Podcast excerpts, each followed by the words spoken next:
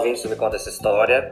A gente está aqui mais uma vez com o podcast desse projeto, que, é, que faz parte do Laboratório de Ensino e Pesquisa em História da Universidade Federal de Jataí. É, é um projeto coordenado por mim, mas também realizado, obviamente, sem, é, com os alunos, né, sem, sem a participação dos discentes e das discentes do curso de História da universidade também de, de, de universidades externas, o projeto não seria possível ser executado. Né? Então, gostaria mais uma vez de agradecer a quem escolhe nos ouvir e também já pedir para visitar o site do projeto, se ainda não conhece, que é o www.mecontaessahistoria.com.br, assim como o Instagram do projeto, arroba mecontahistoriaufj. Né? O projeto tem a pretensão aqui de, de ser também um espaço de formação, uma vez que os estudantes e as estudantes que participam têm uh, uma leitura de texto, tem uma, umas, algumas questões prévias para poder realizar as discussões e, ao mesmo tempo, também ser um espaço para levantar pontos de reflexão e não necessariamente é, estabelecer julgamentos, julgamentos, não, mas discussões é, mais verticais. Né? Então, uh, quero agradecer e pedir para vocês, então, ouvirem os outros episódios, principalmente dessa temporada que se trata, então, é, da relação de ensino de história e cinema. No primeiro episódio, nós discutimos um pouco sobre como, como pensar o, o cinema, os filmes de forma geral, como fonte histórica.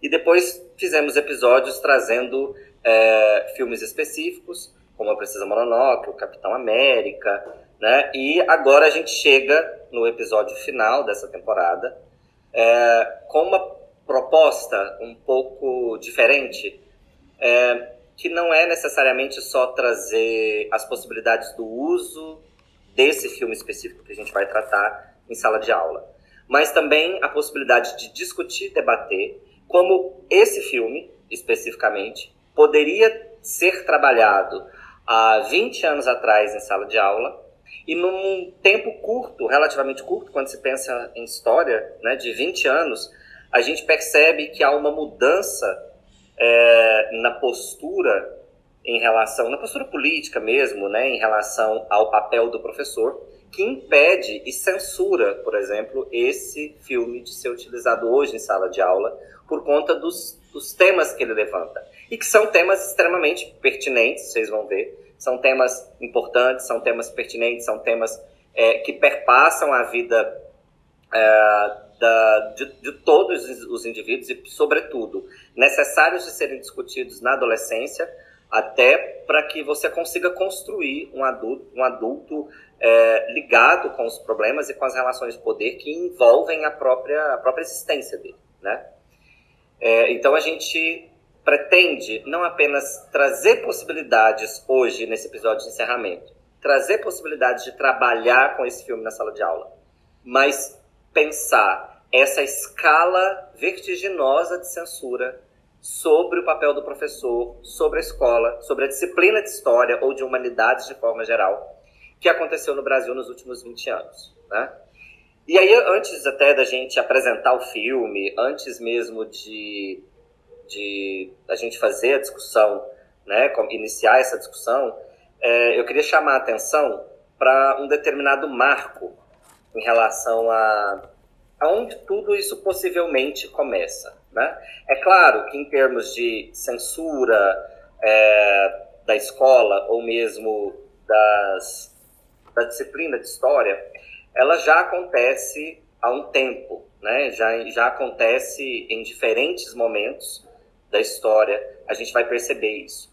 No entanto, uh, o nosso foco é pensar já no século XXI num espaço de democracia, né? E que de repente a gente começa a perceber que esses elementos uh, continuam fazendo parte e, e, tomam uma escalada muito grande, né? Um dos marcos que eu que aí a gente acredita que isso personifica é a, o movimento Escola Sem Partido, que automaticamente parece surgir por volta de 2004 em algumas pesquisas que eu realizei, inclusive eles têm algum site, um site oficial e tal, né, do movimento.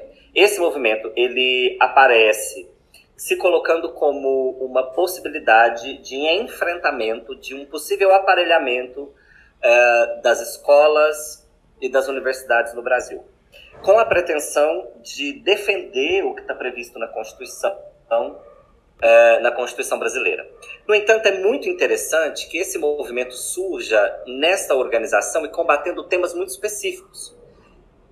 É, temas é, específicos como o racismo, é, o machismo, né, ou trabalhar a questão feminista em sala de aula, sexo e sexualidade, né, é, enfim, é, alguns temas, religiosidade, né, diversidade religiosa, eu acho que seria o termo mais interessante, história da África e da cultura afro-brasileira. Alguns elementos como esses se, se tornaram é, foco desse movimento, que se pretende, né, ou que se diz, né, é, ser um movimento em prol realmente de, um, de, uma, de uma democracia na escola e nas universidades. No entanto, a gente percebe, principalmente para quem está em sala de aula, principalmente para mim, que fui professor de educação básica nesse período, entre 2000, eu comecei a dar aula em 2006, né? É, e fui professor de educação básica de 2006 até 2019. Então, é, eu percebo, a, eu percebi por experiência própria essa escala de censura que, foram, que, foi, que foi chegando, né? Que foram tomando conta é, dizendo-se trabalhar contra um aparelhamento, mas na verdade produzindo ou com a tentativa de se produzir um aparelhamento, porque não gostaram de se discutir pontos que passaram a fazer parte das discussões escolares no século XXI e que são pertinentes de se fazer. Né? Porque a nossa sociedade ela não comporta mais as narrativas históricas é, homogêneas é, a partir do momento em que diversos grupos tomam sentido, né, tomam parte e começam a reivindicar o seu lugar na história e realmente com muito direito. Então, quando esses temas começam a fazer parte da escola, é, automaticamente a gente tem uma luta contra esses temas. Né? Falar sobre as religiões de matriz africana, por exemplo, em sala de aula. Né? Discutir a questão do surgimento do feminismo e todo o processo de construção dele né, e do papel social da mulher, ou da própria sexualidade, né, do papel do jovem, da criança, enfim, uma série de elementos que passaram a ser então perseguidos com o nome de tornar a escola mais democrática, o que é um paradoxo, né, porque acaba não sendo.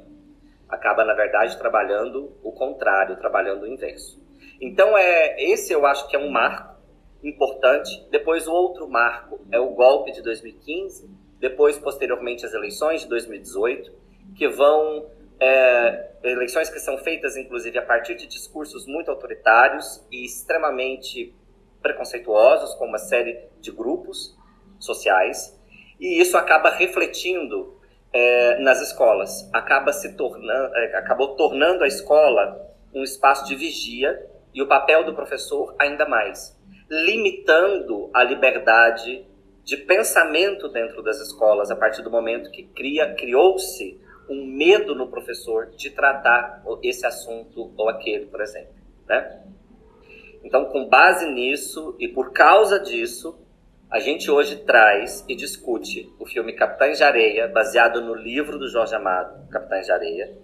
É, Capitães da Areia, o filme que é de 2000, do ano de 2011, é, e que talvez hoje seria rechaçado se fosse se fosse se, se, saísse agora talvez sofresse um preconceito da própria Ancine como ela tem dificultado por exemplo uma série de filmes para ser liberado para os cinemas no Brasil provavelmente Capitães da Areia também seria poderia sofrer alguma sanção da Ancine atualmente né?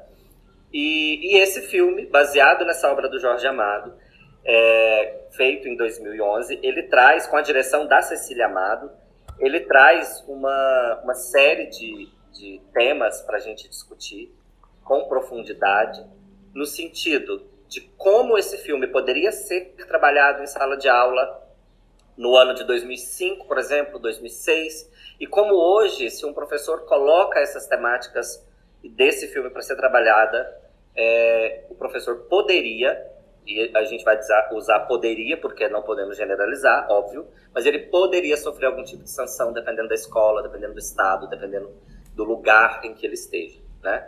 Então isso é para a gente medir o, o, quão de fato a gente está, né, a gente tem vivido é, tempos obscuros e tempos de censura sem que isso seja de fato institucionalizado. Né? Esse filme foi uma sugestão de um dos nossos participantes aqui do podcast, do Gabriel, que é aluno do curso de História da Universidade Estadual de Goiás. E aí eu vou, né, vou primeiro então apresentando mais uma vez esse grupo que está comigo nessa temporada.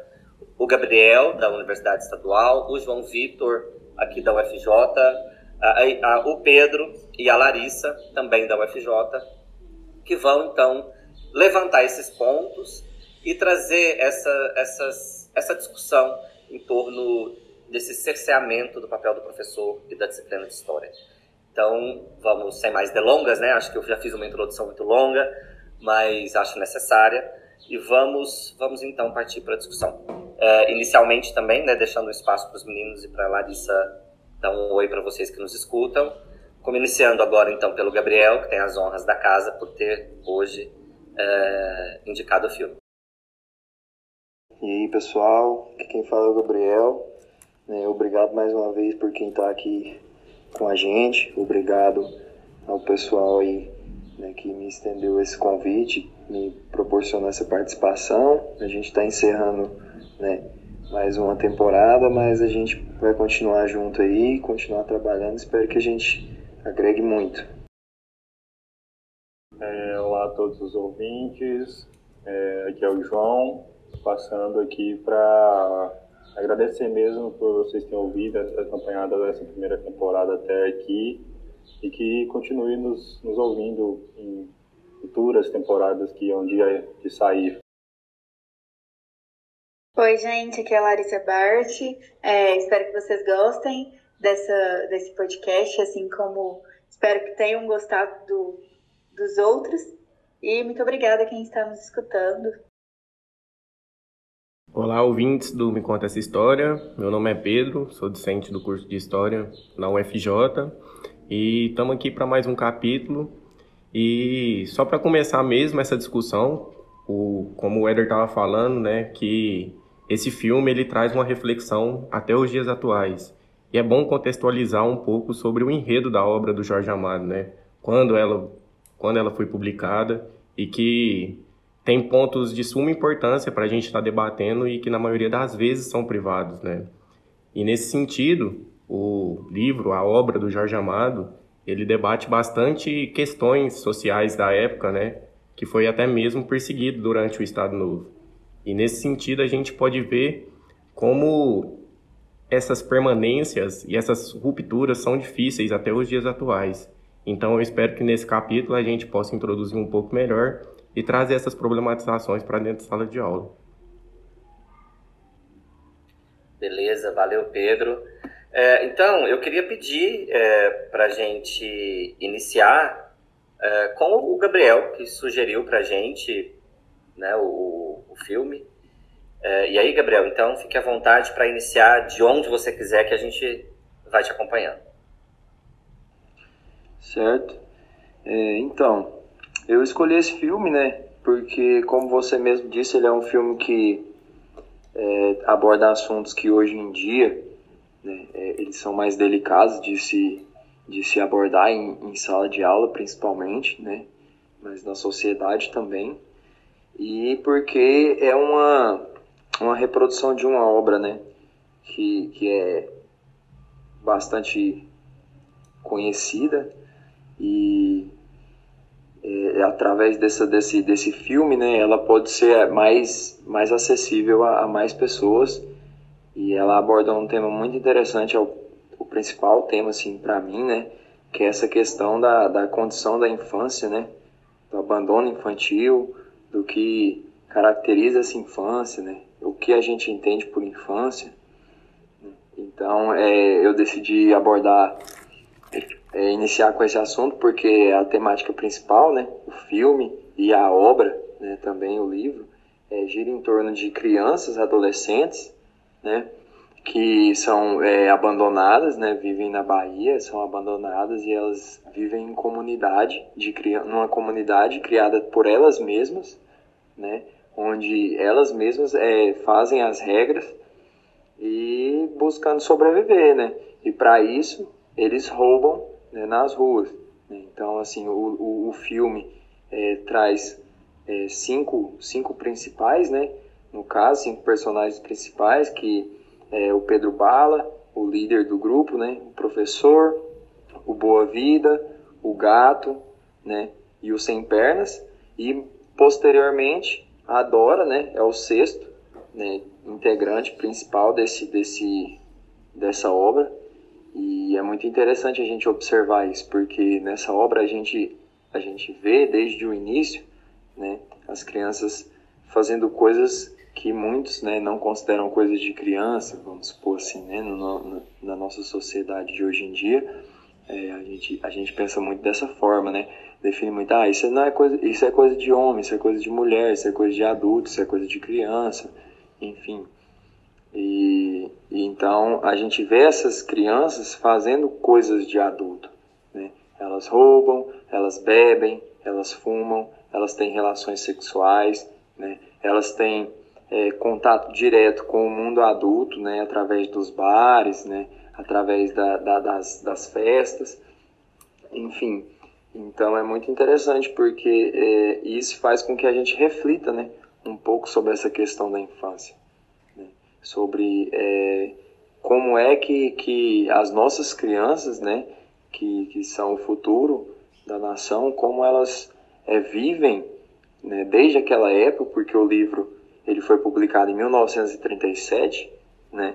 Então, desde aquela época até hoje em dia, a gente tem muito forte essa presença na nossa sociedade do abandono infantil, né? Então, é, esse, esse filme é extremamente necessário por isso, porque essa questão da infância, né, durante muito tempo na, na, sociedade humana, ela não existia. Né? É um conceito criado ali a partir do século XIX, é, né?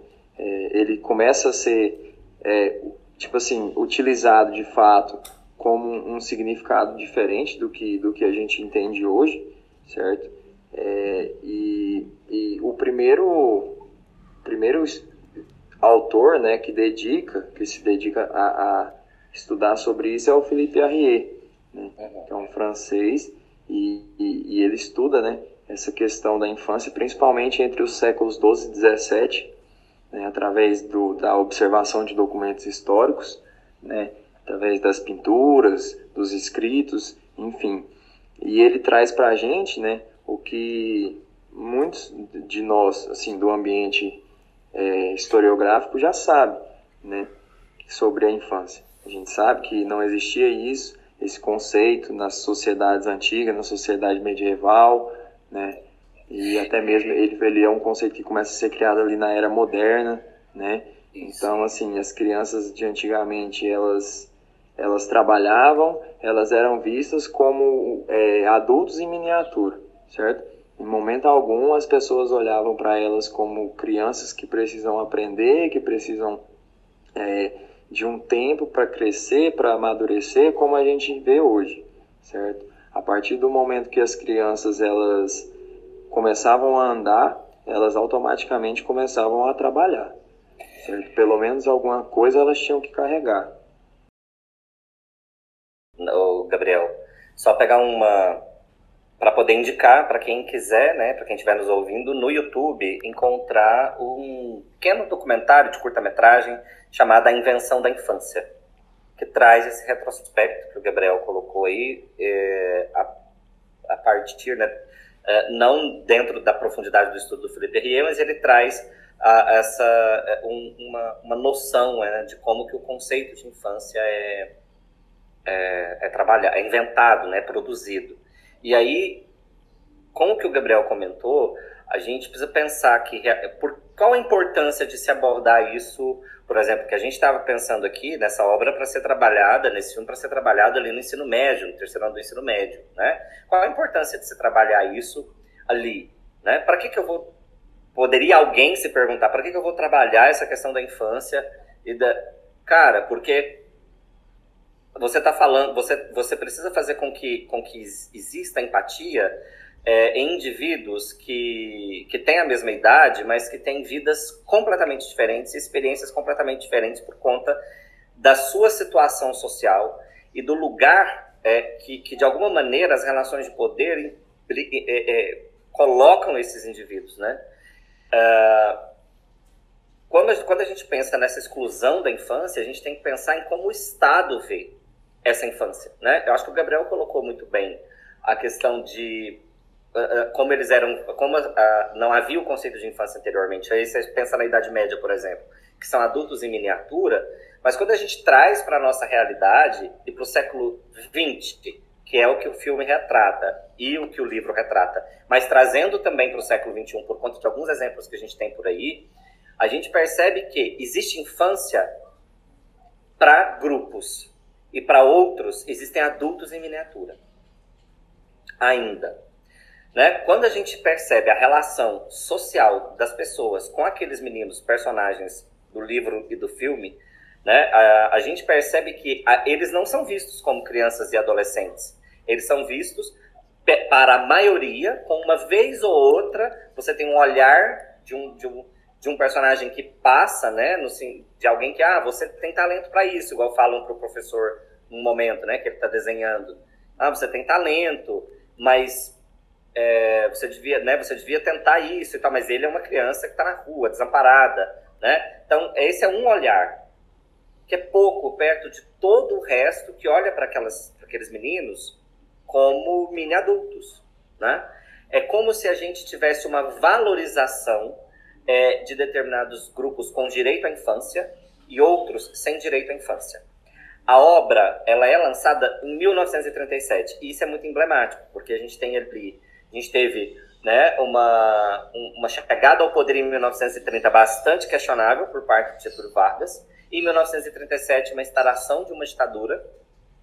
Inclusive a BBC, se alguém tiver que nos ouve tiver curiosidade, a BBC fez uma matéria é, sobre uh, os, os a, não é comemoração, né? Mas, se não me engano, acho que foi nos, nos 80 anos, que eu estava dando uma olhada, de, de lançamento do livro, porque o livro foi queimado pelo governo. O livro foi perseguido pelo governo. O livro foi queimado. Por quê? Porque ele trata de, de algumas irresponsabilidades do Estado que ainda permanecem.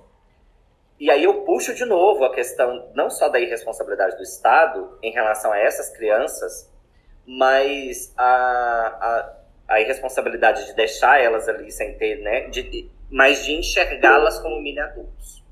De não ter não só o amparo, mas como entender a, a existência daquelas crianças e daqueles adolescentes como algo nocivo ao Estado, às cidades.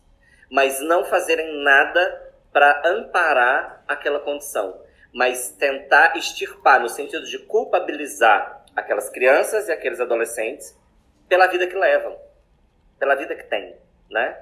Mas são crianças e adolescentes, eles não tiveram escolha. Foram, ah, mas os pais abandonaram, a culpa é da mãe. Não necessariamente, porque a gente tem que ver o histórico disso também. Por exemplo, se a mãe tivesse quisto, e aí a gente traz essa, essa discussão, inclusive, para hoje. Se a mãe tivesse quisto uh, abortar, por exemplo, ela não poderia em relação àquilo que o Estado criminaliza, né? Então, automaticamente, é, essas crianças podem ser fruto desse tipo de abandono. E aí acabam que essa mesma sociedade que tenta evitar, né, ou que, ou que tem um discurso muito forte contrário, contrário ao aborto, por exemplo, é a mesma sociedade que enxerga a criança abandonada não como um problema social, mas como praticamente responsável pelos, pela situação em que ela se encontra. E isso o filme retrata muito bem. E isso precisa ser discutido na escola, para que o adolescente entenda que o outro que ele vê pedindo dinheiro no sinal ou que a, o assalta não é genuinamente mal ou está ali por uma escolha. Existem é, pressões sociais que levam a essa conjuntura que a gente vivencia. Fala, João. Não, é, eu só queria mesmo, era, você tinha tocado no, nesse assunto que você falou por último aí, sobre a desconstrução da ideia de que pessoas que vivem na periferia é más, né, e são gente ruim ou coisa ruim, e isso é, é muito implantado até nos dias de hoje, eu pelo menos aqui na minha cidade vejo isso, e é muito falado isso, né, que é, a culpa do... João fala de Cacilândia, gente, só para situar, João. É, sim, aqui do estado do Mato Grosso do Sul. E aqui ainda é muito difundido que a culpa do tráfico, a maioria do tráfico, é culpa das favelas e dessas pessoas que são marginalizadas, né? Que elas são vistas como más e, e tudo mais e que não tem é, é, toda essa concepção e idade que elas fazem aquilo pela mesma é, pela mesma visão que os capitães de areia faziam. Eles roubavam não porque se queriam, eles faziam certas coisas porque precisam sobreviver. Não que a gente se enquadre todo esse discurso no, que é atualmente, mas é, é, a mesma ideia e mesma visão que precisa ser desconstruída, né? Essa visão da marginalidade, da periferia e, essa visão do mal, né, da, da pessoa, do, do, periférico é, é um mal, né, e isso é bem abordado no, no filme, tanto quanto no livro também. É, curiosamente, eu estava assistindo hoje, antes da gente gravar, uma série documental, é, e, e, nela um cara fazia uma análise dessa, né, em relação a um, a um, a um criminoso. Ele fala, olha, essas, na verdade, os criminosos, né, ele fala, essas pessoas e eu acho a fala dele realmente importante. Essas pessoas, elas nascem num ambiente de violência, elas crescem nesse ambiente, elas, elas a, as referências que eles têm é, é, a violência vista tanto dentro de casa, às vezes dentro de casa, muitas, na maioria das vezes fora de casa, às vezes da polícia com a comunidade, da comunidade com a polícia. Então é muito complicado, né? É, e aí sem a oportunidade, sem escola no lugar, né? Ou mesmo quando tem escola, a escola é, de repente tem tiroteio, morre aluno com bala perdida dentro da escola. Então, como que você quer é, é, que, e o indivíduo acaba tomando uma postura, muitas vezes, de. de e ele usa esse termo, né? É, no, na análise que ele faz, ele fala: o indivíduo toma essa postura, muitas vezes, de vingança desse sistema que o impede, inclusive, de, de sair daquele lugar, que o impede, inclusive, de sonhar. Porque ele não pode. Que é uma das coisas que mais corta o coração no filme, inclusive no Capitães da Areia, é você per perceber ali, no ápice, no clímax do filme ali, que por mais duro que seja, eles têm sonhos. Né? Mas os sonhos, para eles, só vão ser sonhos, né? Não, então, é basicamente reforçar esse quesito, né, e levar para o lado histórico, como temática e até mesmo reflexão, né, em, em cima dessa questão da exclusão da infância, principalmente quando se trata de uma juventude negra, que é basicamente o recorte que essa obra cinematográfica e a obra do Jorge Amado vai retratar. E nesse sentido, né, como a gente pode enxergar esses poderes, esses projetos sociais que estavam rolando? Porque é basicamente um reflexo dessa pós-abolição, fazendo com que alguns grupos sejam marginalizados. E que essa organização desses capitães da areia seria basicamente uma forma de resistência, até mesmo deles sobreviverem, né? Que mais para frente a gente vai ter até uma frase e até um, um bordão que vai ser caracterizado que é ser um bom malandro, né? Que seria basicamente uma forma de resiliência contra esse meio. E falando um pouco sobre essas políticas públicas e o quanto esse poder tem tem formas de tentar levar essa população a uma modernidade, porque a gente sai de um sistema escravagista e a gente tem algumas políticas voltadas até mesmo, como o João estava falando e o Éder, sobre a marginalização. Vai ter propostas, como o Gilberto Rockman vai abordar, sobre é, a urbanização dos centros sociais.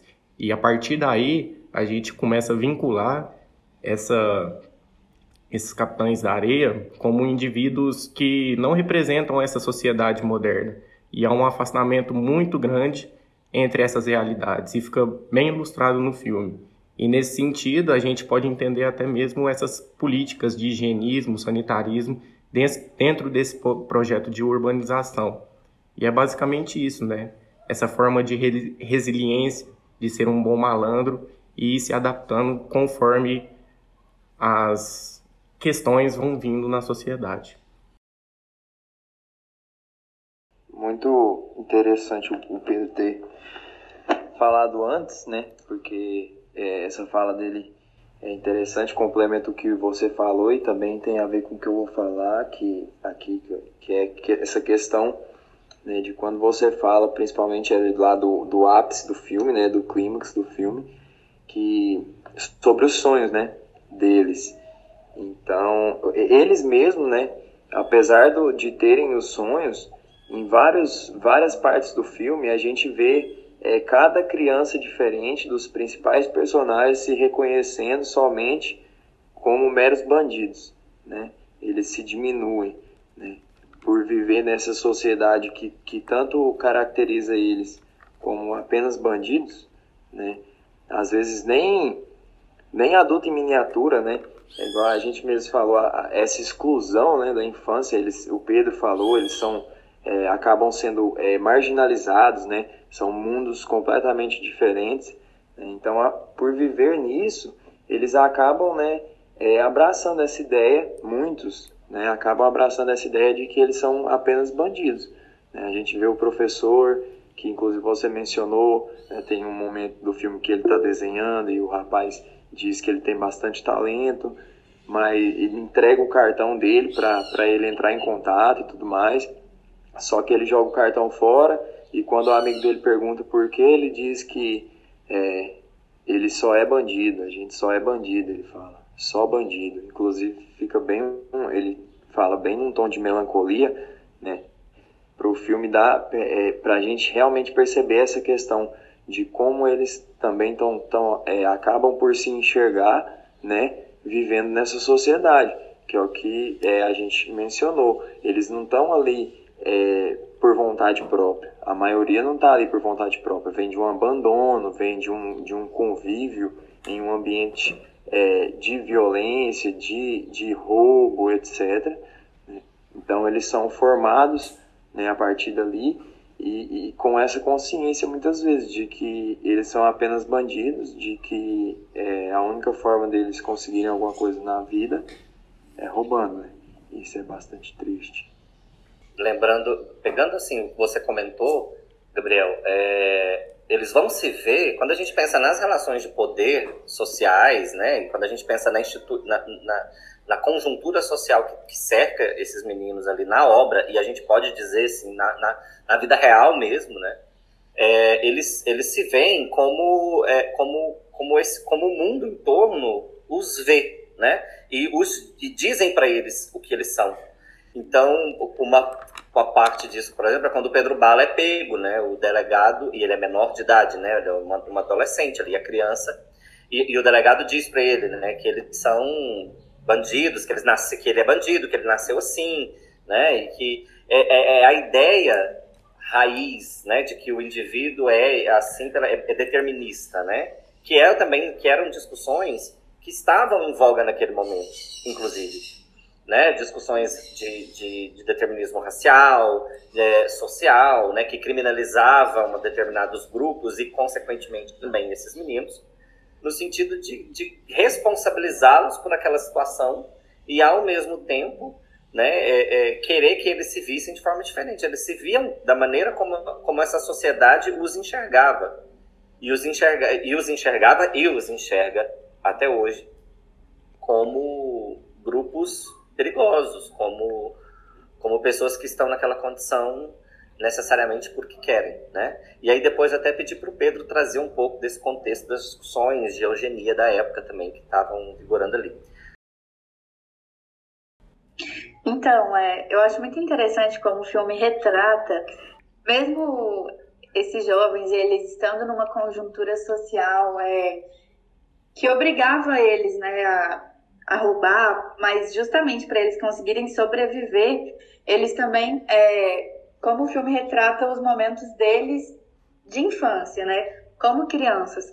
Quando a gente tem, por exemplo, a cena deles brincando no carrossel, as cenas deles mesmo, tipo, a amizade deles um com os outros, a própria descoberta da sexualidade, sabe? São é, assuntos, são ações né, das crianças de, dessa faixa etária. E como o filme retrata isso, só que, igual vocês estavam falando, né? É justamente uma imposição é, de que eles eram bandidos, essa reprodução desse, desse discurso, né? Sempre impunha eles nesse lugar que eles estavam, como bandidos, como marginais, e por conta da conjuntura né, que eles viviam, que acabava, acabavam tendo que cometer essas, esses crimes né, para conseguirem sobreviver, né?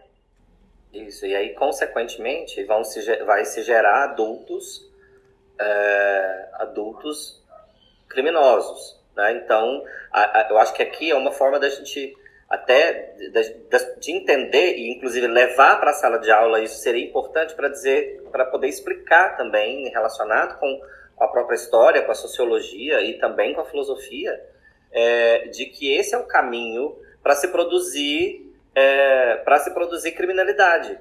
Então, uma vez que você toma algumas outras atitudes, é, principalmente nos, nas questões sociais, e da, da diminuição das diferenças sociais com suporte para as pessoas, você, consequentemente, consegue construir um processo de diminuição da criminalidade. E não responsabilizando as pessoas, mas entendendo que um dos fatores, e aí é claro, a gente sabe que existem, por exemplo, aí, aí seria uma outra discussão, mas a gente sabe que existem sociopatas, psicopatas, ok, mas grande parte da criminalidade é pela questão das, é, é, pela, é por questões das diferenças sociais e das, da, da falta de oportunidade, da falta de, de suporte, que levam a abandonos, que levam a crescer nesse meio, inclusive para ter esse meio como forma de sobrevivência, que acaba gerando então adultos criminosos que vão ter filhos, que vão automaticamente, muitas vezes, não necessariamente seguir o mesmo caminho, mas muitas vezes vão crescer no mesmo, nesse ambiente, vão acabar sendo abandonados em alguma situação, e aí, e aí é um círculo vicioso. Né? Então, é uma forma também de se levar a discussão, e que se poderia né, levar a discussão para a sala de aula para se entender os processos de construção da criminalidade no Brasil. Né? E como fazer esse paralelo, eu já vou passar a palavra para o Gabriel. Porque se a gente pega o, o esse filme e pega o Cidade de Deus, a gente também vai ver dentro do Cidade de Deus crianças e adolescentes numa trama paralela, chamados os meninos da caixa baixa, que vão estar na mesma condição que esses meninos tratados aqui no Capitães da Areia. Isso significa que de 1937 para 2001, que é o lançamento do Cidade de Deus, e que um outro filme lançado recentemente, a gente vai ter a mesma condição em relação a essa produção dessa criminalidade através do abandono da infância e da juventude principalmente da infância e da juventude periférica negra. Né? Então, eu acho que isso é bom pontuar e, e que oportunidade não se, não se desperdice e não levar isso para a sala de aula, na oportunidade de fazer esse tipo de discussão ali no ensino médio. Né? Gabriel. É, é, falando dessa questão do abandono, né? É até mais uma, uma, uma dica para quem nos ouve, que pra, até para contextualização em sala de aula com outros momentos, outras, outras questões né, históricas também. É, a Hannah Arendt fala muito disso, né? Dessa, quando essa questão, é, em relação a essa questão do, do surgimento das ideias radicais lá na Europa, do fascismo, do nazismo, e, e o que está por trás desse surgimento é exatamente essa sensação de abandono, né? principalmente ali na Alemanha, ela fala muito disso, que o germe desse, desse radicalismo né, foi exatamente próprios cidadãos se sentirem abandonados e isso cria um campo, né, um, um campo para ideias, disseminação de ideias é, radicais, certo? Então, se a criança vive é, num contexto de, de violência, certo? É, consequentemente, ela vai ser induzida, né? participar daquilo, viver de acordo com aquilo ali, até porque por causa dessa sensação de abandono. Então ela busca uma sensação de pertencimento. Ela tem que pertencer a alguma coisa. Então ela vai pertencer ao quê? Pertencer ao crime, né? Que inclusive tem até uma música de um rapper muito bom que chama Santi, no disco novo dele que chama Pertence ao Crime, que aborda também temas sobre isso. É até bom você ter tocado nesse assunto e dado essa dica para o pessoal, inclusive para ouvir uh, o Santi, né? Que a gente, para lembrar que tem, que a gente tem uma música no, no filme também cantada pelo ator Zé Brito, né? Que a gente tem um samba que naquela época era a gente, eu não vou, né? A gente não vai se delongar nisso aqui, mas naquela época é, foi uma, a música ali selecionada de certa maneira pelo pelo governo Vargas é, para acabar se tornando ali essa é, representante da, da, da, nação, da busca da, da, ideia dessa cultura homogênea que você tentou, né, dessa ideia de uma cultura homogênea que você tentou implementar ali. E a letra é bem interessante. E a letra ela, ela casa muito bem com o que a gente tinha com o que a gente tinha pensado aqui, discutido aqui, inclusive, né, em relação à questão deles, que a Larissa que o Gabriel trouxe, de que apesar da, da, daquela situação, eles ainda tinham, tinha a questão dos sonhos, ainda tinham atitudes referentes à, à idade deles, né, enquanto crianças e adolescentes.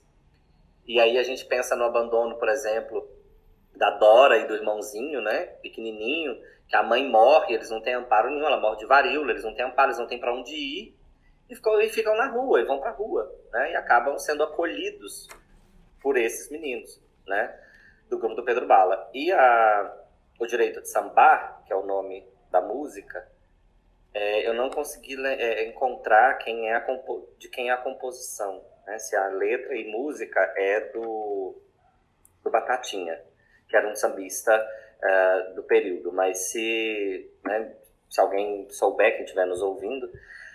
Mas a letra é: proibido sonhar, então me deixe o direito de sambar. É proibido sonhar, então me deixe, é, me deixe o direito de sambar.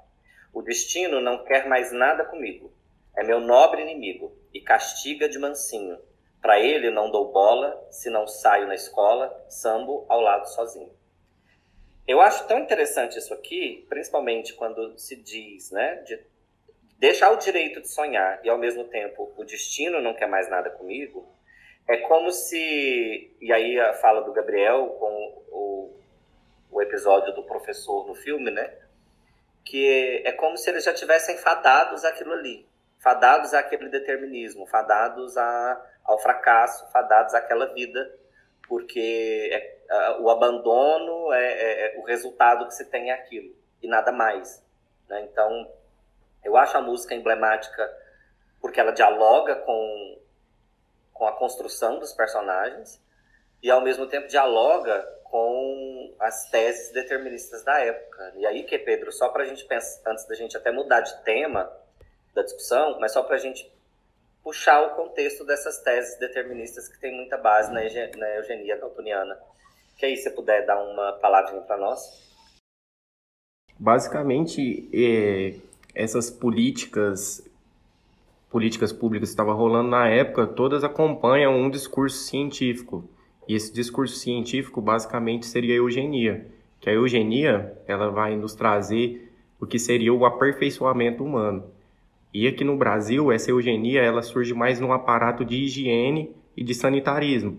E nesse sentido, os projetos de política para a saúde vão vincular muito a criança nesse progresso e nesse projeto de modernização do Brasil. Então, basicamente, esses serizinhos, esses pequenos homens, seriam os homens do amanhã. Então, a partir da educação, a partir dessas medidas, dessas políticas feitas a centros urbanos, como a gente já disse, alguns algumas marginalizações, até mesmo exclusões de grupos. E nesse sentido, a eugenia ela ganhou um caráter muito muito efetivo nessa época e vai direcionar muito esses preceitos, essas políticas públicas. E nesse sentido de puxar um pouco, o Éder estava falando da varíola, do abandono, é muito importante a gente pensar através desse filme como a vacinação e essas políticas públicas são voltadas para essa população de rua, né? E que essa ilustração do filme retrata a década de 20, de 30 e traz paralelos e reflexos até hoje em dia, né, ao relacionar isso com a Covid 2019 e como essas pessoas e essas populações de ruas estão sendo tratadas, né? E às vezes a gente vê até uma um certo tipo de temor para falar desses grupos e a gente não vê muito noticiado. E nesse sentido, né, a gente entende até mesmo marginalizações hoje em dia. E é basicamente isso, né? É, essas políticas eugênicas na época estavam rolando para tentar fazer o aprimoramento dessa sociedade que visava uma nova identidade nacional a partir das crianças. Que a gente vai ter ali, como a gente está falando do Estado Novo, o surgimento da puericultura, que vai ser basicamente a medicina voltada à criança e feita através da escola, através dos, dos centros estaduais, do, do estado mesmo, dos municípios. E nesse sentido também a gente pode vincular essa educação, até mesmo como o filme traz, a esses centros de reabilitação. Porque, como eu disse, era um projeto de modelar essas crianças. Então, o que esse centro de reabilitação visava para esses homens que entravam lá? Homens considerados meninos considerados homens que são crianças, na verdade, né? E nesse sentido a gente pode entender um pouco sobre a caridade e a, e a Fundação Nacional do Bem-Estar do Menor, que depois vai virar a FEBEM, né? E é basicamente isso, né? Entender esse processo e como esses discursos guiam a sociedade brasileira para formar uma identidade nacional. É, e aí é, é, interessante porque dá um contexto para a gente pensar como, como a, existe ali na escrita do livro essa, essa, essa, tratativa em relação aos, a essas crianças, a esses menores. Quando a gente pensa, e aí eu ia puxar a questão da vacinação da população de rua ali na varíola, e a gente percebe que há uma, um abandono, né? Essas pessoas, elas foram, e, são, e vamos lembrar que ali tinham crianças também, elas foram deixadas para morrer. Né? Elas não, não, pelo, a gente percebe que não há um, uma política em prol é, de, de, de, sanar a, a sua, de, enfim, de atender naquele momento ali a essa população. O que a gente também, é, obviamente que a gente deve ter percebido, deve ter e, e viu também pelos jornais é, que em determinados momentos cidades, estados vacinaram sua população de rua, né? No entanto, em que momento isso acontece? Acontece em todos os lugares, né? Em que, em onde, como, como que essa vacinação acontece? É, eu acho que é, aqui acaba se tornando um tema pela pandemia que a gente tem vivido, é, de realmente trazer essa discussão, principalmente sobre como o Estado age com a população de rua nesses, nesses contextos, né? E pensar no processo de higienização que muitas vezes é, tem como tema né, a eliminação dessas pessoas, né? A exclusão no, na, na, no ar da eliminação mesmo desses, desses indivíduos. Né? Quando a gente pensa na era, nesse momento da era Vargas, nesse contexto todo que o Pedro nos trouxe de melhoramento, é, grande parte dessa população é vista como um entrave aos projetos de modernidade. Né? Então, mais uma vez, é um filme que traria possibilidades de discussão de forma profunda sobre esses temas dentro da sala de aula e com um tema extremamente importante e que não, é, provavelmente em vários lugares hoje, o professor poderia enfrentar problemas né, para levá-lo para a sala de aula. E aí eu quero puxar um ponto delicado. Éder, Éder rapidinho. Fala. Só uma reflexão que eu tive aqui. Você falou assim que no recorte de 30 poderia ser considerado como abandono. E quando a gente traz para esse viés do Covid-19, a gente poderia chamar de uma necropolítica? É, na verdade é, né? É, e aí a gente teria que trazer o. Seria um outro podcast, porque teria que trazer o Aquile Mende, né, para nossa discussão. É, que vale a pena anotar aí, de repente, né? Para uma próxima, uma próxima temporada.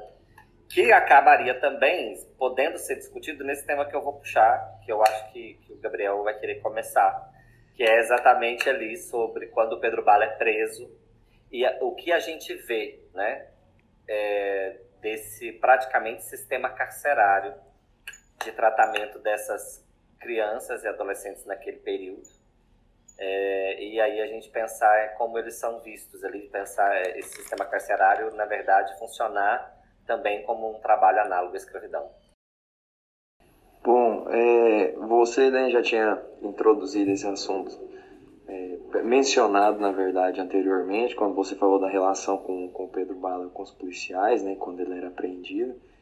E, é uma coisa que me chama muita atenção, né, principalmente é, ali no, no, no período onde ele realmente está encarcerado. Né? A gente vê é, o Pedro Bala é um adolescente de 15 anos, né?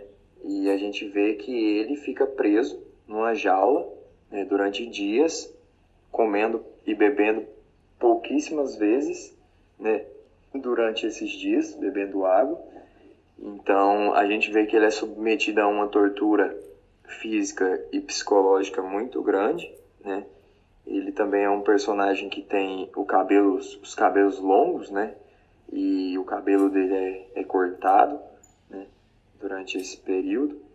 E aí, passado esses, esses dias, né, nesse, nesse, nesse encarceramento, ele é mandado né, para uma cela normal e após isso ele é mandado para o canavial, para o corte da cana. Né, que seria o, o, corte da cana, inclusive quando os amigos deles comentam né, sobre isso, quando eles sabem da, é, ficam sabendo da notícia de que o Pedro Bala foi pro corte da cana, eles dizem, né, eles comentam que não existe castigo pior. E por que isso?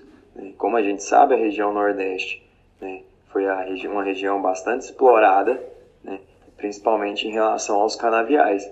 Então, naquela época, é, existia esse, essa, esse trabalho, né, ainda análogo à escravidão, porque o Brasil ele nunca se libertou, na verdade, né, desse processo de escravidão que existiu mesmo com, com essa com a abolição, né, a gente vê, é, principalmente estudiosos né, dessa, dessa temática negra, é, batem bastante nessa tecla de que não houve uma integração né, dos negros livres e dos é, recém-libertos né, é, ao, ao mundo né, livre, ao mundo do trabalho, à sociedade, enfim, que inclusive é também né, um do, das, dos temas né, que a gente está abordando, que a gente está falando exatamente dessa, dessa exclusão da infância né, é, e da juventude, principalmente negra, né, a, a, infância pobre, mas aqui no nosso país, como a gente tem uma população negra é, é muito grande e como a gente sofreu todo esse processo de escravidão, e a gente hoje ainda vive condições análogas à escravidão, né? A gente vê que quem sofre mais com essas, com, com essas consequências é a população negra. Então é muito interessante porque é, mostra, né, ele indo para esse, esse corte de cana e os, os, os, presos são levados para, para o meio do canavial, onde eles fazem a poda manual da cana, certo? Então é um trabalho de, de é, de reclusão bastante duro, né? É realmente uma, uma pena bastante severa que eles recebem e que inclusive, né, ela não é dada sem a ciência do Estado, né? Sem, a sem o Estado ele ele estava ciente daquilo e ele promovia aquele tipo de reclusão e ainda hoje promove, não necessariamente com esses trabalhos análogos à escravidão, mas essa questão da, da repressão de forma violenta, né? em relação aos, aos adolescentes, é, enfim, e a gente vê né, essas, essas questões quando, quando o delegado vai conversar com ele assim que ele, que ele é solto do, da jaula, né, o, o, delegado fala com ele que é, é, esse tipo de, de gente não merece estar vivo, né, que ele fala assim que, que a vida, que é melhor nem estar vivo, ele fala, né, ele fala em um momento da, da conversa ele fala pro Pedro Bala que era melhor ele nem estar tá vivo, né?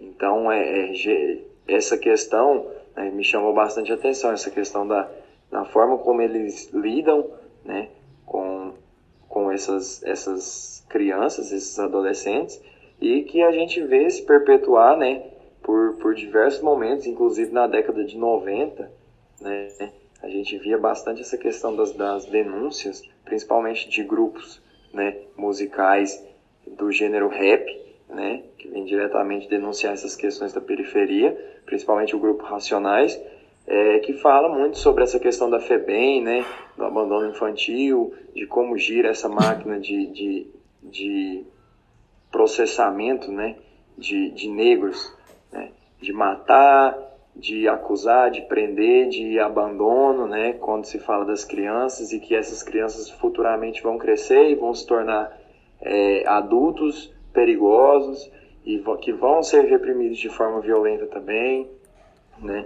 Então é bastante interessante é, a gente poder abordar esse, esse, esse ponto e relacionar ele com várias coisas, né? Como a gente, você já tinha trago a questão do samba, né? É, que tem muito a ver com essa questão do, do que o Pedro mencionou de ser o bom malandro, né, a letra dessa música, porque ele diz que se ele não puder é, sair no bloco, ele vai sambar de lado sozinho, né, que é uma metáfora né, muito interessante se a gente analisar a condição que eles viviam na sociedade. Se eu não puder fazer parte daquela sociedade, né, se eu não puder exercer, é, exercer os meus direitos como pessoa, então eu vou dar um, o meu jeito aqui no meu canto. E o que, que eles fizeram? Eles roubavam. Né? Então é interessante a gente poder analisar né, nesse contexto. É, essa, essa ponto que você pegou é, é importante, mais uma vez, para a gente voltar e lembrar que né, a, de como há uma produção dessa, dessa violência, dessa criminalidade. É, claro, a gente, né, salva as ressalvas, a gente, né, tendo as ressalvas que a gente sabe né, de, de, de, questões outras, né, com, com, com, uma violência já ligada à questão de, de doenças mentais, por exemplo, é diferente do que a gente tem destacado aqui.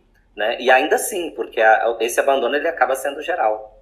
Né? Ele acaba é, sendo geral e acaba é, se colocando dentro de instituições que deveriam, de fato, pensar processos de ressocialização. E não é o que acontece. Essas instituições elas já nascem quebradas, né? elas já nascem é, precarizadas e, e exatamente e, e, talvez é, é, difícil a gente afirmar no sentido para não cair na ideia de uma teoria da conspiração, né?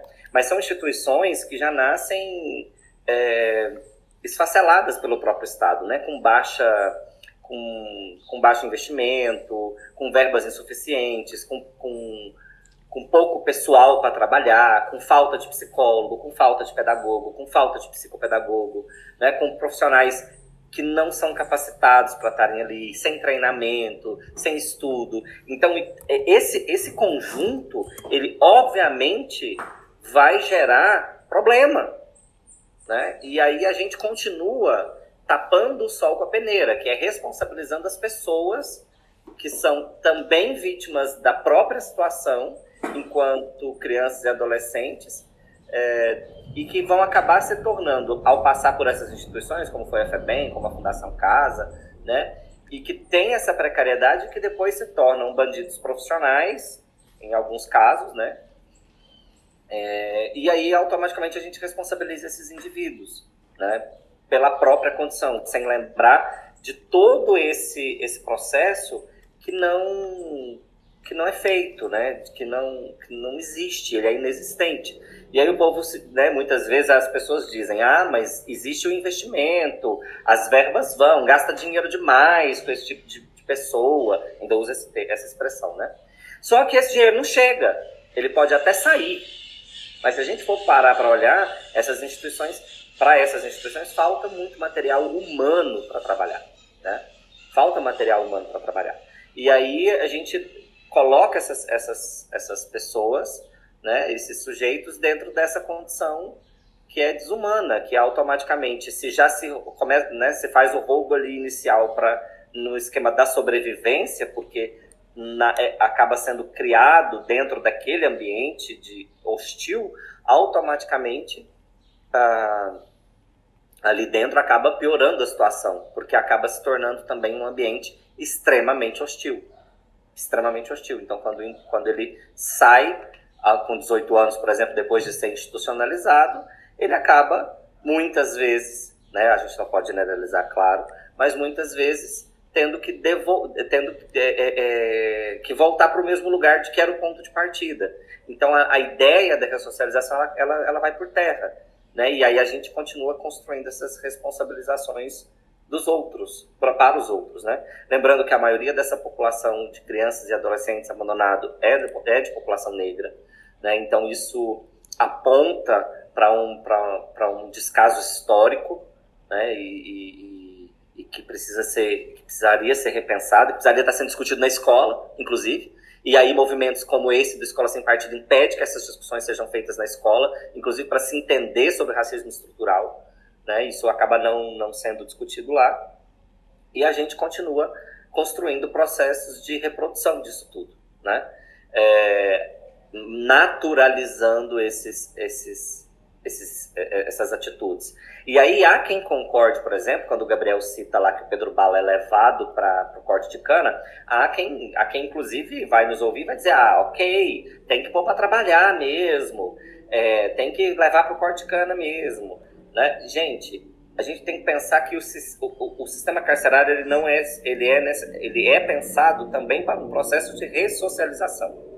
Quando ele existe, a, quando esse castigo físico ele existe ligado e relacionado diretamente ao processo de escravidão que existia no país, né, onde as pessoas são surradas, né, porque não estão colhendo direito, onde as pessoas morrem ali de tanto apanhar, onde você tem um descaso da polícia, você tem uma, um, um sistema inteiro que não prepara esse indivíduo para o retorno à sociedade, isso não está correto.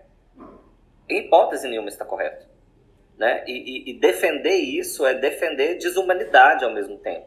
Porque eu preciso, eu, eu preciso entender que, os, que ali não é um espaço de amontoar gente, é um espaço de pensar pessoas que podem ser ressocializadas.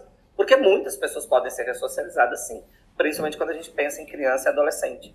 Né? Então, há, há que, se, que, que se tentar dar esse, esse retorno é, de alguma maneira. E a, a grande questão é que a gente não tem vivenciado isso, talvez desde que as instituições fazem parte do nosso cotidiano, porque elas sempre foram vistas como um espaço de limpeza social e que curiosamente com muitas aspas, né, acabou sendo apontado para a população pobre e negra do Brasil.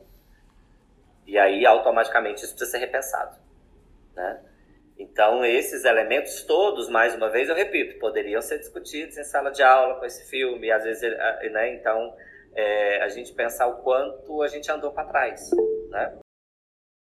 Então, é, pensando nesse assunto, né, de que quando o Pedro Bala ele vai preso e daí essa limpeza acontece por meio de uma imposição violenta, né? É, no caso da Dora, quando ela é pega também, né? Ah, é até bom Eles colocam. um dos assuntos é gênero. Eu queria que você trouxesse o assunto já, então. Que eles colocam ela daí para um, a Igreja Católica, né? Tem esse papel de limpeza também.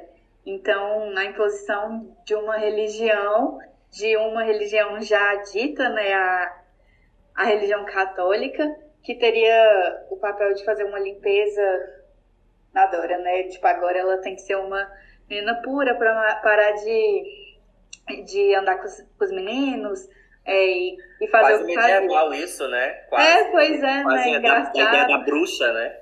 Exatamente. E enquanto isso, né, a gente vê ali na a gente vê no filme todo o paralelo, né, da Igreja Católica e do Candomblé. E sendo que a religião que realmente acolhia os meninos, né, e dava e dava uma assistência para eles seria o próprio candomblé, né? Então, por que essa imposição da fé católica em cima para fazer essa dita limpeza que eles queriam e por que não de outra religião? Ou por que usar a religião para isso, né? Bem lembrado, porque a gente tem é, um, um, personagem padre no filme que ele ajuda os meninos assim, ele dá comida, né, de vez em quando, geralmente não para todos também, para alguns deles, né? Mas em momento nenhum a gente vê os meninos dentro da igreja. Aí, o momento que a gente vê os meninos ligados a alguma religião na, né, no filme é quando eles estão no terreiro de candomblé. O terreiro de candomblé é que os abraça. Não, e, e dá a impressão, como eles estão presentes em vários momentos no filme, que é, sem, é, é não tem, é, não é porque, como é que eu vou explicar aí, como é que eu vou dizer, né?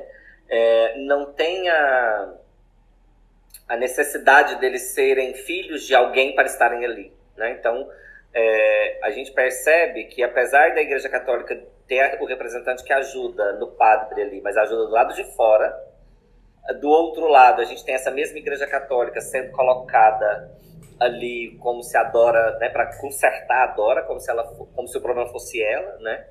E mas por outro lado a Igreja que a Igreja não, a religião que os acolhe, que os abraça, de fato, é o Candomblé. Então e o candomblé que foi perseguido, o candomblé que sofreu censuras durante o regime Vargas também, né? O candomblé que, enfim, historicamente perseguido, não só ali naquele contexto, mas foi a, a religião e eu não, eu não, não sei a religião de vocês, né, Larissa e meninos, mas é, não sei se tem algum candomblecista aqui para a gente dialogar um pouco sobre isso eu sei, eu conheço através de amigos que são candomblecistas e me parece realmente que é, ela tem esse, esse espaço de abertura, de fato, né? É, então achei interessante essa, essa é, colocar isso na obra também, né? Que seria um ponto para gente que seria possível puxar para a discussão da educação básica a perseguição às religiões de matriz africanas, né? Também. Mais ainda, né? Puxar essa essa criminalização das religiões de matriz africanas não só lá, mas como esse preconceito institucionalizado gerou é, problemas é, crimes judiciários no Brasil, como atualmente a gente pôde perceber no caso Evandro, lançado em 2020, que é um caso de puro preconceito religioso, né, que começa com preconceito religioso e culpa sete pessoas por um crime que não cometeram. Então, assim, era uma ponta possível para se tratar desse assunto na sala de aula, né? Mas será que os professores de hoje têm essa liberdade de tratar sobre candomblé, umbanda em sala de aula como uma religião como uma religião como qualquer outra, como qualquer outra religião cristã, né? Eu faço aqui e deixo a pergunta. É, quer, vocês querem comentar mais alguma coisa em relação a esse tema? Éder, o meu era só fazer um gancho na sua fala e da do Gabriel sobre é, trabalho infantil, né? Que, que dá para, através do viés da história, a gente trabalhar né, a consolidação das leis trabalhistas, né? Que no filme tem uma fala da Dora com o professor, né, que ela pergunta sobre o pai do Pedro Bala e ele relaciona ele ao comunismo e ao anarquismo, que ele era um operário, um sindicalista que lutava por direitos sociais. E nesse sentido a gente pode ver um certo tipo de perseguição com essas pessoas também, né? Que para uns são considerados heróis e para outros não, são marginalizados, são perseguidos. E é nesse sentido basicamente que daria para trabalhar também inclusive de pensar que esse, essa fala dos dois dá uma possibilidade de a gente pensar o passado do Pedro Bala, né? Que provavelmente o abandono do Pedro Bala vem ou da prisão do pai, porque tanto anarquistas como comunistas serão perseguidos naquele período, assim como a morte do pai, que pode ter levado ao abandono do Pedro Bala. Bom, é, em relação ao que você falou né, sobre religião, é muito interessante a gente é, analisar esse contexto do filme, né? Porque gira muito em torno do que você disse. Enquanto o padre, a Igreja Católica em si, ela funciona mais como reformatório e caridade, né?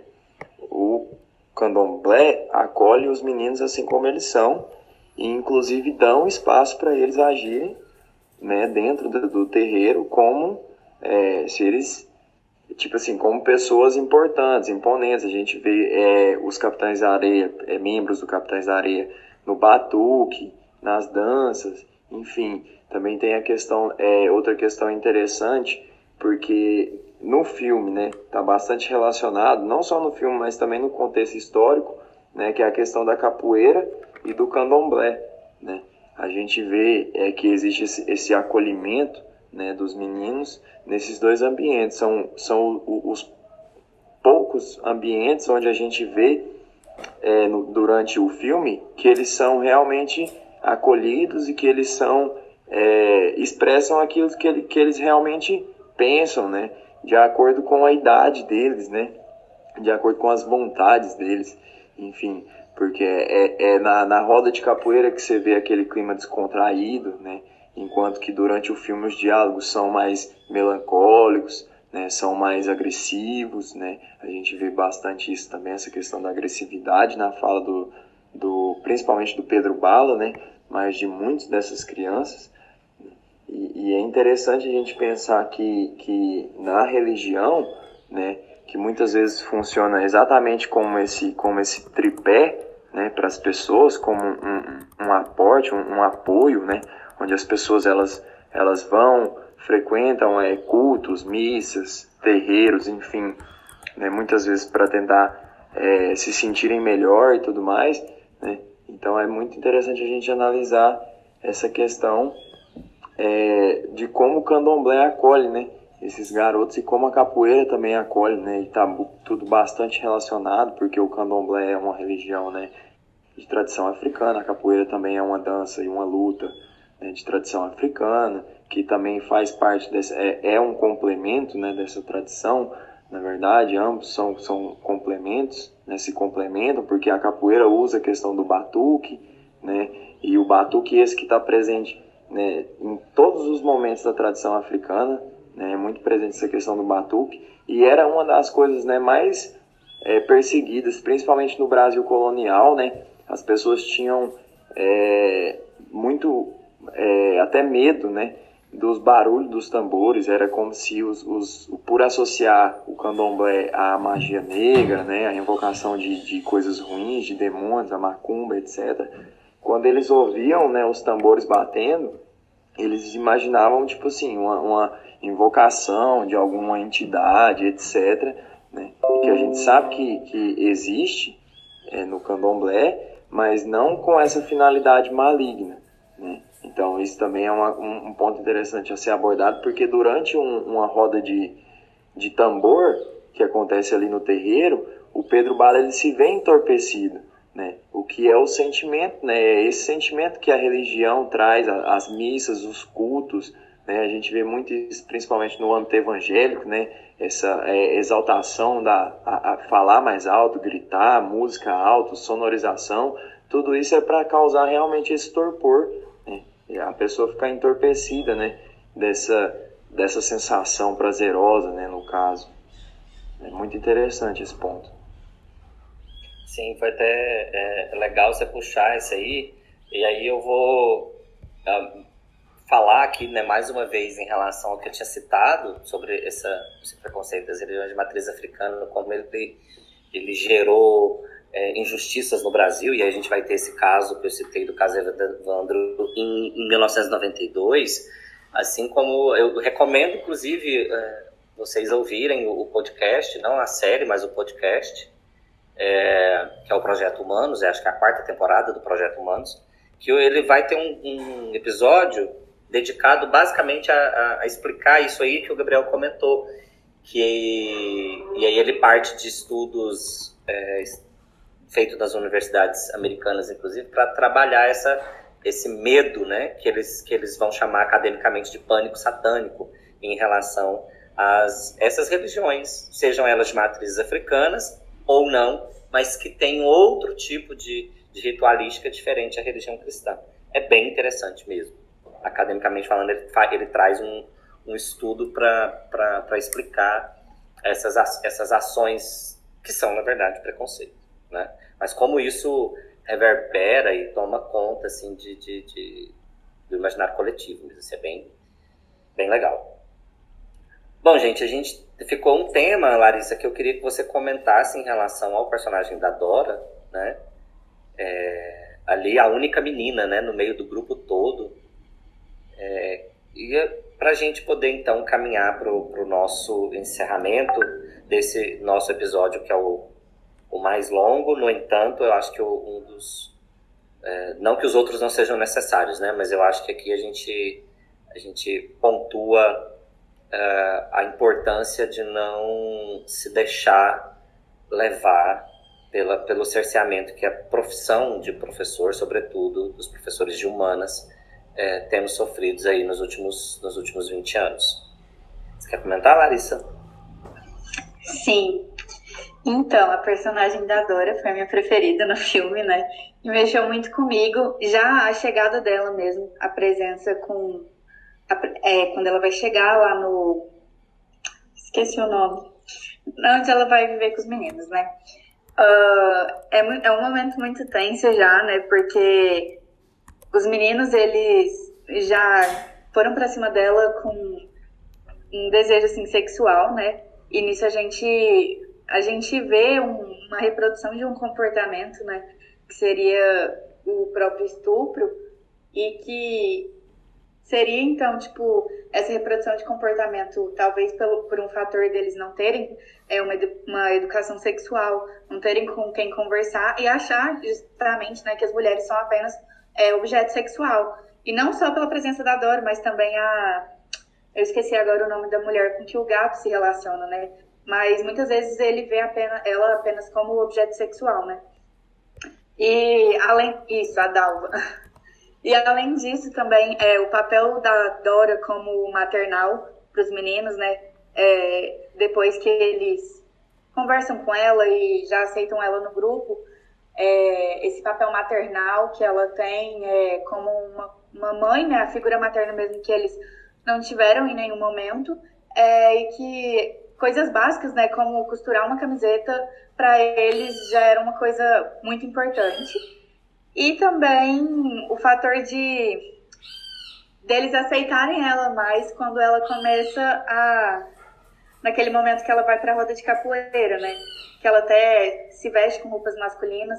Então, é a partir desse momento que os meninos começam a, a, a ver ela no grupo, né, como parte deles, ver ela como uma amiga, como uma irmã, né, até mesmo, que eles começam a ter relações muito fortes, mas é a partir desse momento, né, dela começar a fazer as ações que eram que eram ditas masculinas, né, vestir as roupas, participar ali da roda de capoeira e começar a, a participar dos roubos com eles.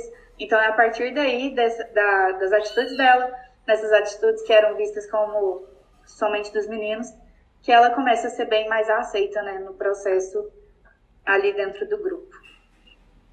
E o personagem dela é bom pra gente, é, para pensar como essa sexualização é feita quando não há orientação, né? Inclusive até pra gente pensar que como a nossa, nossos adolescentes e nossas crianças sem orientação, mesmo não estando naquela situação de abandono, acabam desenvolvendo a, a sexualidade muito daquela forma, né? Sem saber direito o que está fazendo, né? E, e assim como acontece com ela acontece com os meninos, né? E aí acaba, na verdade, como você citou, fazendo a reprodução do comportamento dos homens, né? Quando eles avançam sobre ela, quando ela chega, é quase uma naturalização de estupro.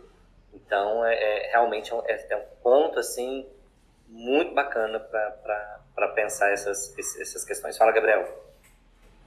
Interessante a gente pensar nessa ideia, né, de, de nesse contexto desse, desse filme, na verdade, relacionar isso à questão da educação sexual, né?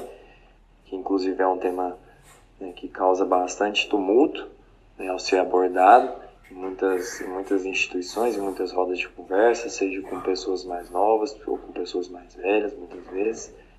Enfim.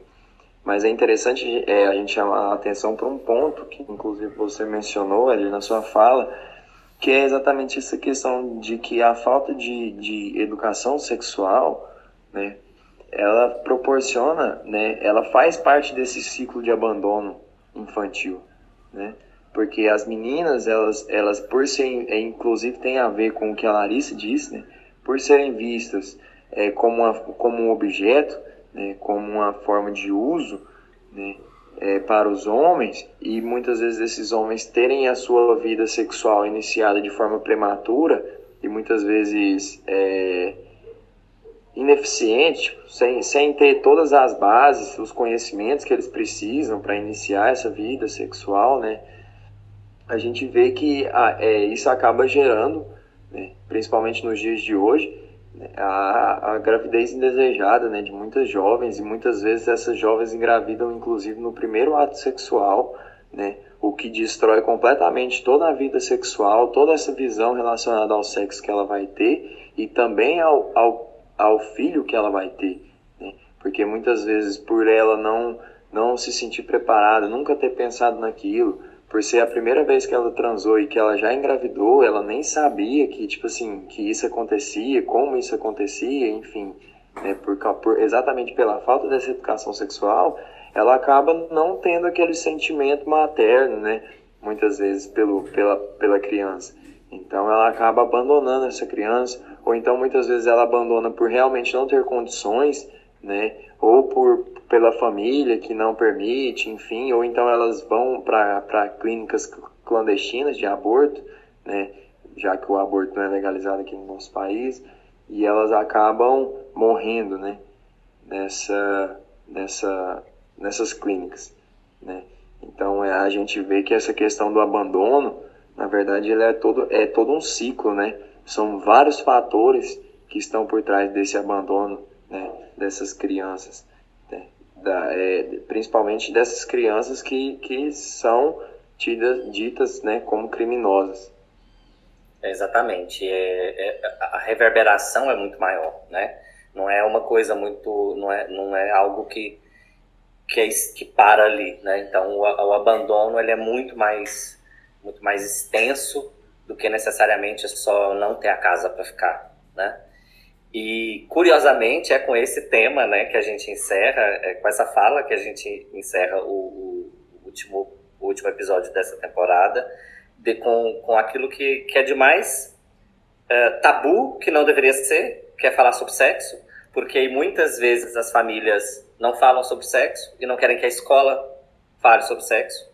E aí eu acho que a fala do Gabriel junto com o que a gente tratou do filme aqui, é extremamente pertinente para a gente explicar da importância de, de ter to, todas essas discussões como uma forma de orientação é, dentro das escolas, né? E como o nosso, o trabalho do professor, o trabalho da escola no geral, tem sido cerceado e dificultado de ser realizado com essa, com esse, com esse policiamento teoricamente para tornar a escola, teoricamente com muitas aspas, né, para tornar as escolas é, mais democráticas, sendo que na verdade elas têm feito o inverso. E aí, na medida em que a gente viu uma escalada de, de autoritarismo no Brasil aumentar nesses últimos 20 anos, a gente também viu uma escala aumentar de vigília sobre o professor, sobre a escola e, sobretudo, sobre as disciplinas de ciências humanas, inclusive com reflexos na, no novo ensino médio, que retirou né, as, as especificidades de cada uma das disciplinas, diluindo elas em ciências humanas de forma muito gera, geral, né, trazendo uma, uma superficialidade no trato de cada uma delas. E, e isso pode nos gerar problemas futuros, inclusive em termos de discussão de, de temas como esses, tão importantes para a formação humana, de forma geral principalmente quando a gente pensa que o adolescente, né, a pessoa sai da escola, ingressa no mundo adulto, ela tem que ter pelo menos a mínima noção de todos esses temas que a gente debateu aqui. Então, a escolha do filme foi extremamente pertinente. Eu queria agradecer mais uma vez ao Gabriel por ter feito essa escolha. A gente encerra essa temporada, a gente deve voltar com a próxima em maio, tá? É, para quem está nos ouvindo aí, a gente ainda não sabe qual o tema, a gente ainda não decidiu, a gente vai se reunir em abril ou março para decidir isso, mais provavelmente em abril, então a gente ainda não, não, tem essa noção, mas em maio a gente volta, né? Então, se você gostou, é, espero que vocês retornem aqui em maio para nos ouvir. Eu queria agradecer imensamente a quem ouviu, imensamente aos meninos e à Larissa por terem topado o, o meu convite. É, eu, acaba que gera também, né? Uh, dispêndio para eles, mas é também um espaço de formação, que é a ideia do projeto. Então, queria deixar meus agradecimentos a Larissa, ao Gabriel, ao João e ao Pedro, e deixar agora um espaço para vocês também se despedirem, iniciando da, Larissa, da Larissa, o Gabriel, o João e terminando no Pedro. Então, eu que queria agradecer o convite. É, eu gostei demais de participar. É, inclusive, agora estou Estou com um amor muito grande por cinema ensino de história. Tudo que eu vejo eu quero fazer sobre isso. É, espero que todos que nos escutaram tenham gostado das temáticas que a gente trabalhou né, ao longo de toda essa temporada. E é isso. Bom, queria agradecer também imensamente né, a quem está aqui, quem nos acompanhou, a, ao Pedro, né, que fez a ponte e ao Éder, que me acolheu muito bem, aos meninos, a Larissa, enfim, obrigado por, por essa oportunidade.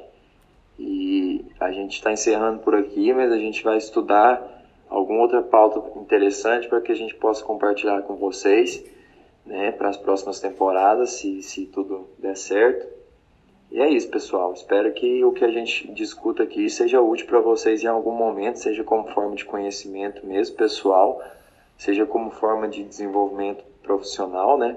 Apesar de poucos de nós, a não ser o Éder aqui, ter essa experiência profissional, mas a gente discute muito sobre isso durante toda a formação, né? A gente está sempre, é, a nossa formação também é integrada, né? Com isso, os estágios, as bolsas, enfim. Então, é, é interessante que a gente possa compartilhar essas experiências com vocês. Bom, galera, é, eu queria agradecer é, a todos que ouviram essa temporada aí. Fico imensamente grato é, por ter nos acompanhado até aqui. Quem gostou, que sinta-se livre para estar voltando novamente quando a gente retornar é, com a nova temporada, com novos temas e novos diálogos aqui sobre de tudo um pouco, né? Fica aqui o meu agradecimento, então. Olá, é, ouvintes, me conta essa história. Primeiramente, né, pedir desculpas encarecidas aí por conta da gravação, né, porque o, o EAD faz isso e talvez vocês escutem uns passarinhos, uns tiozinhos latindo, mas faça a palavra dos meus companheiros e da Larissa as mesmas, né? Vai, vai ser de suma importância para a formação acadêmica e profissional. E nesse sentido, né, para a próxima temporada, deixo até uma dica para o Éder para a gente estar tá com esses contatos com, com os ouvintes, a gente lançar uma enquete do que vocês acham no, no Instagram do Me Conta Essa História, do que vocês pretendem para que a gente possa debater, até mesmo para ter um engajamento e ver como que está a participação de vocês. Mas nesse sentido, agradeço a todos que nos escutaram até aqui.